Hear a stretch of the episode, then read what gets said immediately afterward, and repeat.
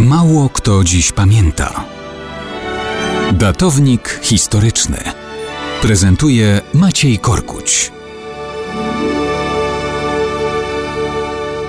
Mało kto dziś pamięta, że 6 czerwca 1867 roku Antoni Berezowski wyszedł na ulicę Paryża w okolicach hipodromu Longchamp. Był jednym z ludzi oczekujących na przejazd imperatora Rosji Aleksandra II, który pojawił się we Francji i z okazji otwarcia światowej wystawy gospodarczej paradował przez miasto. Berezowski dopiero co skończył równe 20 lat. Pochodził z Żytomierszczyzny.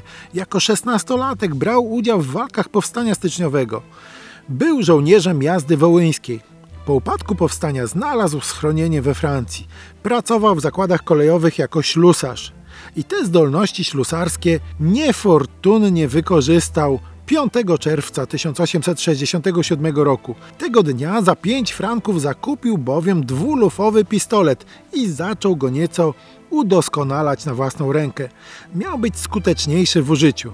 Dzień później czekał właśnie na powóz wiozący cara powracającego z wojskowej parady wraz z synami i francuskim cesarzem Napoleonem III. Kiedy chroniony przez konnych żandarmów powóz przejeżdża obok, Antoni Berezowski z zimną krwią wyciąga pistolet, szybko się składa, mierzy i strzela. Car pada trupem?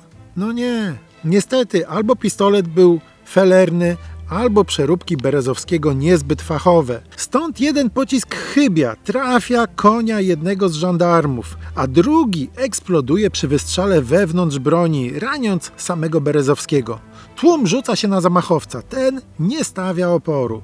Potem przed sądem tłumaczy, że to zemsta za zniewolenie Polski.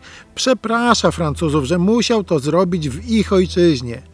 Zostaje skazany na dożywocie ciężkich robót w Nowej Kaledonii na Oceanie Spokojnym. Szybko litościwe sądy zamieniają to tylko na zesłanie, gdzie Berezowski gospodaruje na kilkuhektarowej działce, spokojnie dożywając do 1916 roku, a car po kilku latach zginie od bomby rzuconej w Rosji przez innego Polaka, Ignacego Hryniewieckiego.